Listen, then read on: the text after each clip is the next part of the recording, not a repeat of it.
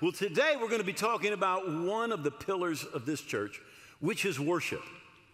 Now, in Revelation, after Jesus has risen from the dead, it says in verse 6 that he made us kings and priests to God his Father.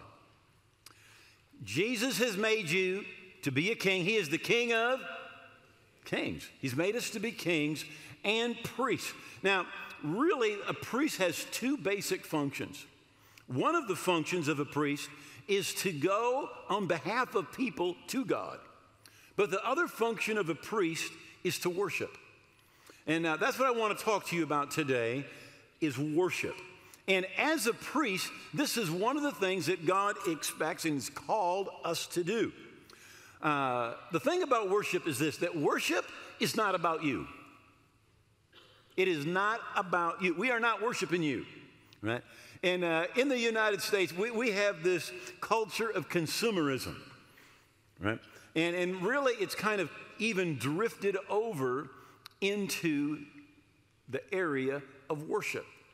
Now, if we go back in history during early years of, of the Christian church, we, we find that well, we, we actually call some of these, these times the Dark Ages, right? And uh, the only Bibles that could be found were in Latin. Uh, it was in the 1630s that William Tyndale translated the Bible from the original into English. And it was really the first English translation. And uh, he was burned at the stake for doing it, taking it and putting it in the language of the everyday person. And interestingly, by the way, uh, 75% of your King James Bible, how many of you have a King James or a New King James? About 75% of that is actually just taken from the Tyndale translation, right? Well, in the fourth century, the Council of Laodicea, they decided that only appointed singers could sing in church, and they could only sing prescribed chants. I kind of think Gregorian chant. Only clergy were permitted to sing and in Latin. That's not going to help us much, right? So Christians with musical gifts, there, there really there was no place for them in the church. Where, of course, in the book of Ephesians it says, speaking to one another in psalms and hymns and spiritual songs, making melody in your heart unto the Lord, right? And it's really heartbreaking the way that worship and music together were restricted, right? So, how many of you realize your Bible is just full of it? The Psalms is just full of, of worship that is connected to, to, to music. So, along comes the Reformation in uh, the early 16th century, and we've got Martin Luther, we've got John Calvin, and what they did was they began to write songs. Now, here's what they would do they would take a popular secular song and they would take the tune and they would put Christian words to that tune. Right? Now, those are the ones that we call holy, by the way. Those are the old ones, the hymns. We call them holy. But they actually, they began as secular songs. But now, listen, here's what they did. That they put doctrine into the song. Because the majority of people were illiterate. They couldn't read a Bible. And so, what they had to do is they had to get doctrine to people. And so, songs were doctrine, right? And you look at most of your good old hymns, and they are doctrine, right? Now, Jeannie and I, uh, we lived in, in Mexico for several years. In two of those years, we lived in an Indian village with the Otomi Indians. And mm, probably a full 50% of the people were illiterate. And it, what, what, what just surprised us was how the songs were where they got their doctrine. In fact, there was this one song, I, I, hated the songs, okay? There was this one song that said, I'm a worm, I'm a worm, I'm a maggot in the dust. I mean, that's really faith building song, all right? But we would hear people say, but the song says, the song says, the song says right? And it's interesting, God told Moses, He said, I want you to teach the children of Israel this song so that they remember. How many of you remember songs? I mean, this week, I heard a tune that I had not heard in 30 years. right? And I just heard the music and the words all came back. Right? You know, music, you, you just remember better. Right? And so it's not that what they did was wrong putting doctrine into songs. It's a good thing. Right? It's not a bad thing, and we still do it today. Right? However, if you look at most of the Psalms, that's not what it's about. Right? They're, they're, they're, they're, they're, they're simply worship and adoration of God. And then we have a lot of songs that kind of encourage each other. They're about me, you know, I, I, me, me, my, okay? Uh, a lot of our songs are like that, all right? But then, really, there's, there's others that are talking to God about God's magnificence. Right? It says, in, in, for example, in Acts chapter 13 and verse 2, it says, as they ministered to the Lord, as they ministered to the Lord. And, right? Now, a lot of our worship is more ministry to us. Right? It's encouraging us. We, we call it worship. It's really probably not worship right? It's encouraging us, it's doctrine. But what worship is supposed to be, it's supposed to be ministry to the Lord. Worship is about God, it's not about you, it's not about me. Worship is to be about God and it's to be for God. With that said, your preferences, my preferences, our taste, our comfort, our opinions, and what we like should not really matter. Because it's not about what you like, it's not about what I like, it's about what God's like, right? And when we make it more about ourselves, we literally, it's kind of like we become idolaters, kind of like the devil. That's not very good analogy, but listen to this. This is what the devil said. He said, I will ascend into heaven. I will exalt my throne above the stars of God. I will also sit on the mount of the congregation on the sides of the north, and I will ascend into the heights, and I will be like the Most High. Right? When we make it about ourselves, it's not really worship, right? Because it's not about us. It's for God, it's for His pleasure, it's what His heart enjoys, it's His taste, His desires, not our entertainment, but God's. When we pray, uh, it tends to be about our needs and our desires. When we pray, praise God, it's because we're praising and we're thanking because of our blessings. But when we worship, we're to be preoccupied with God and what He desires, not what we desire. And it's interesting that today worship has become a music style. There's the, the, the genre of, of worship. We package it, we produce it, we market it, and like a, a we, we consume it, you know, as a human audience. But worship should not be about us. It's not to be packaged and produced and marketed and consumed, right?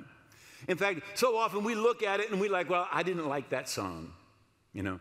Uh, that didn't please me. That was displeasing. That wasn't, I just didn't think that was appropriate. You know, it's not what you think is appropriate or what I think is appropriate, it's what God thinks is appropriate. That's what worship is to be, right?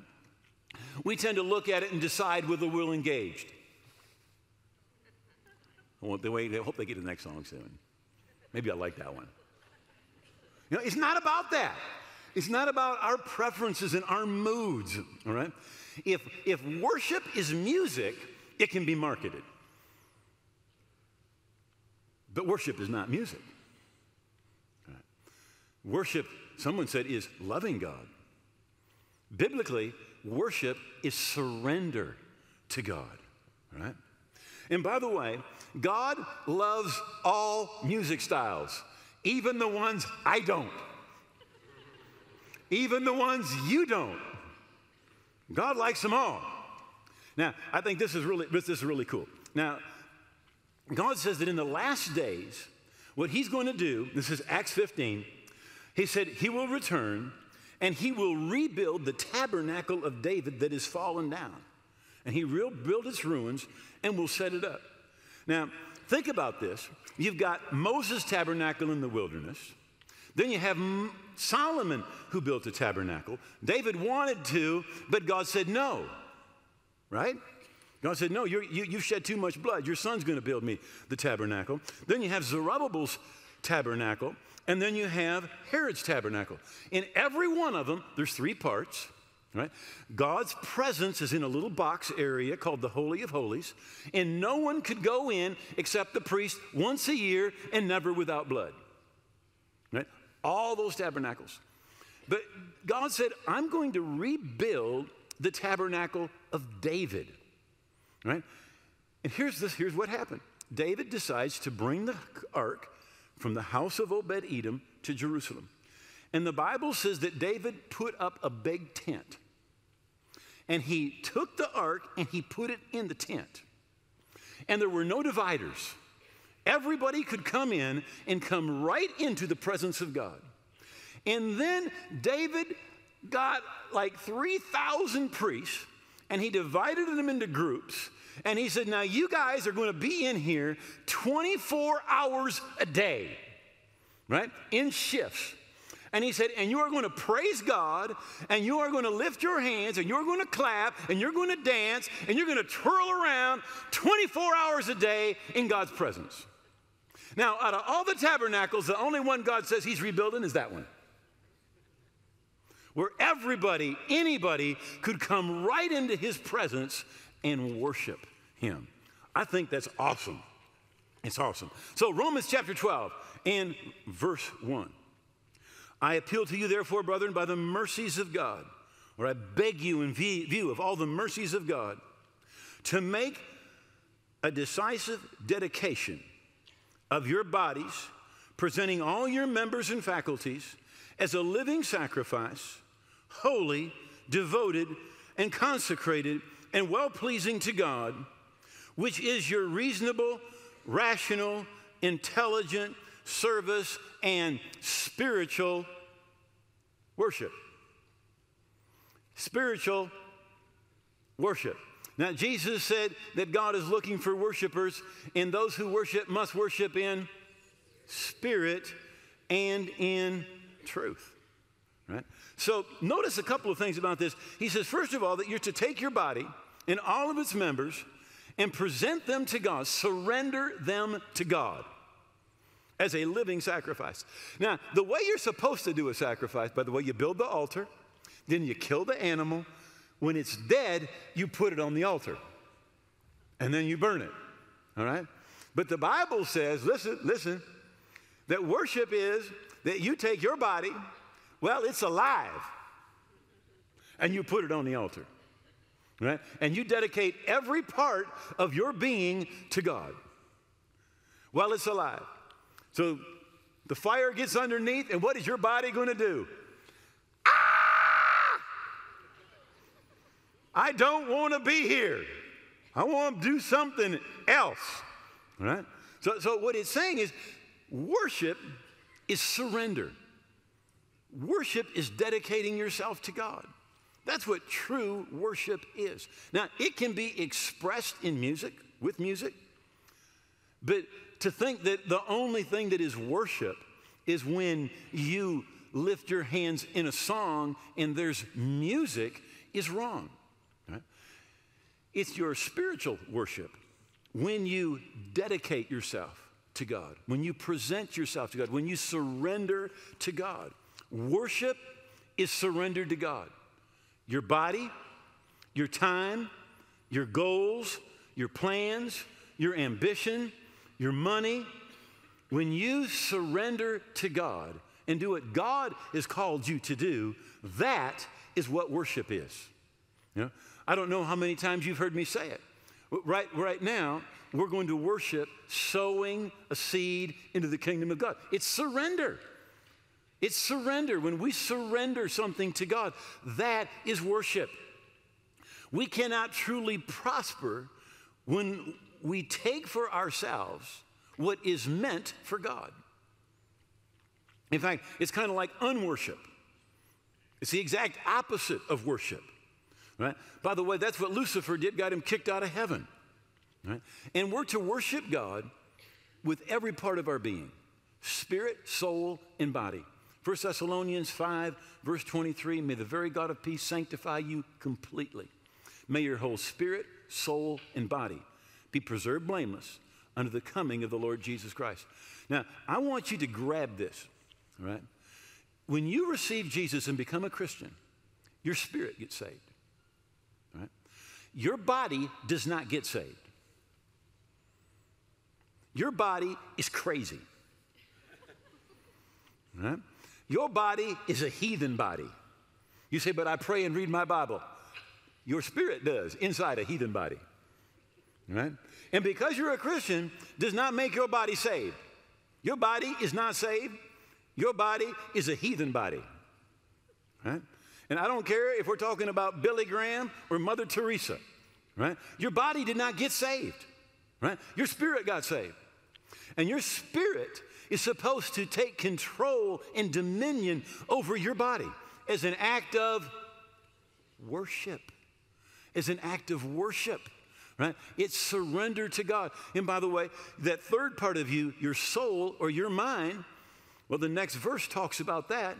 And it says you need to be transformed by changing the way that you think or renewing your mind right? You get your mind full of God's word. You get your mind where you're agreeing with God's word, right? You know, if, if your mind is set on the spirit, the things of the spirit, the Bible says there'll be life and peace. But if your mind is being controlled and dominated by the things of this world, it says it brings death. It brings death. So, so there's this battle, and really the battle is in your mind. Luke 10, verse 27. So he answered and said, Jesus is asked, What's the greatest commandment? He says, You shall love the Lord your God with all your heart, with all your soul, with all your strength, with all your mind, and your neighbor as yourself. What's that, that first commandment? The second one is love your neighbor as yourself. The first one is to love the Lord with your heart, your soul, your strength, your mind, every bit of your being all your heart, all your soul, all your strength, all your mind. Right? Now, again, music touches our soul. It moves our soul. Right? And this, this, well, when David played his harp, the Bible said that there was an evil spirit oppressing Saul. But when David would come and worship the Lord with his musical instrument, it said that that evil spirit would depart from Saul. In 2 Kings chapter 4, it says, Three kings come to Elisha. They're, they're out in a desert with their armies and they're trying to invade the nation of Edom. And they've run out of water. In, in fact, one of the kings said, Hey, we're all going to die here. And Elijah says, The Lord of hosts lives, before whom I stand. Surely, were it not that I regard the presence of Jehoshaphat, king of Judah, I would not look at you nor see you. Now bring me a musician. And it happened when the musician played that the hand of the Lord came upon him. Now, when the musician began to play, when there was worship in worshiping with an instrument, the Spirit of God just came into that atmosphere. Now, one of the reasons uh, uh, that we use music is because it opens our hearts. It opens our heart. It moves it moves our soul and opens our hearts to God. How many of you have had it in worship at some point? You know, you're worshiping God, and all of a sudden you're like, oh God, I have made such a mess of things. God, I just, I just surrender to you. I turn to you. God, and, and you just lay, how many of you have ever had that? No? Yeah, the rest of you, you, you need to come more often. and, and, you need to, you need to open up, you, uh, op, open up. Because you see, Jesus said, when you worship, you need to worship in spirit and truth. And when your spirit touches the Spirit of God in worship like that, uh, it, it, you change. You change. You become like the one that you worship. And really, what worship is, is it's ascribing worth to God. And the Hebrew word that is translated worship over 250 times in the Old Testament. It's the word that's used to talk about a bondservant. Now, if, if you had someone, and basically what would happen is you would get an indentured servant. A person needed money, they would become your employee for six years. But at the end of that period of time, if they wanted to stay your servant, The Bible says in the book of Deuteronomy that you would take them out and you would take them up against a post and you would take a nail and you would drive it through their earlobe, right? And he said, and after that, it said they would be yours all their life. And you shall remember that you were slaves in Egypt, and the Lord your God redeemed you. Therefore, I command you to do this thing today. That if it happen and you say, I will not go away from you, because he loves you in your house, since he prospers with you, that you shall take that nail and thrust it through the ear, his ear at the door, and he shall be your servant forever. And also your female servant, you shall do the same thing. You become a bond servant. If you've decided, I just love that you so much, I don't want to leave. I surrender everything. This is what Paul said. Paul, a bondservant of Jesus Christ. Timothy, bondservant of Jesus Christ. James, a bondservant of God and of the Lord Jesus Christ. Peter, a bondservant, an apostle of Jesus Christ. Jude, a bondservant of Jesus Christ. When we look at our Bible, what we find is that people worshiped by totally surrendering themselves to God. They said, I'm giving you every single part of my being. I'm giving all to you, right? All we do for Him out of love really is worship. And by the way, Jesus came for the church because He loves you. But you and I, we should come to church because we love Him and we want to worship Him. And, and your whining will never result in blessings.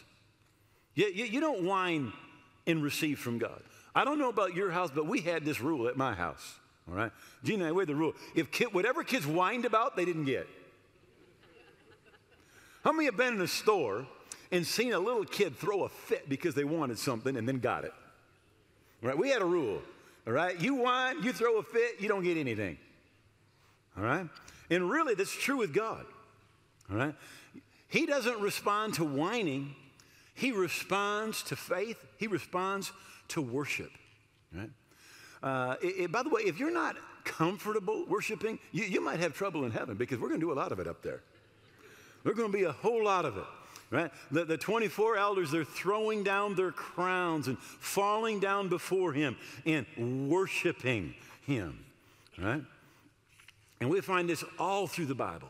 And there's so many different ways that the Bible shows us that we can worship that are connected to music. But remember, true worship is surrender.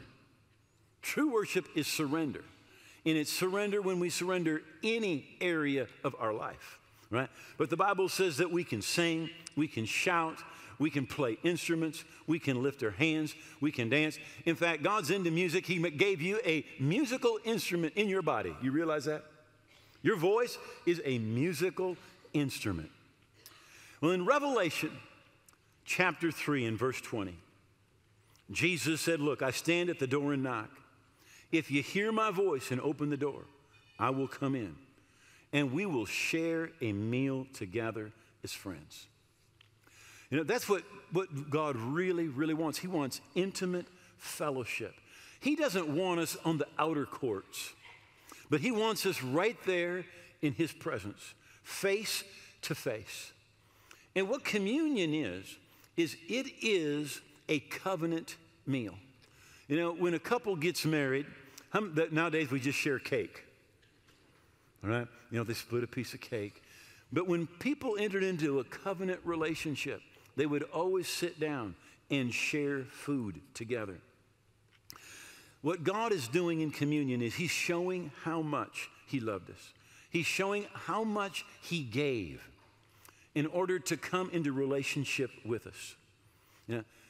Who would want to be in a, you know, marriage is a covenant relationship. Who'd want to be in a covenant relationship where there's no intimacy? You wouldn't want a covenant relationship where there's no intimacy, where that person doesn't bear their heart with you. And God, He is the same way, right? Communion is Jesus' invitation to share the experience of love and life with Him. That's really what communion is. He's showing us, hey, here's what I did because I love you. Communion means that we're joined together. Communion means that we receive His love and the benefits of his death, burial, resurrection, his blood.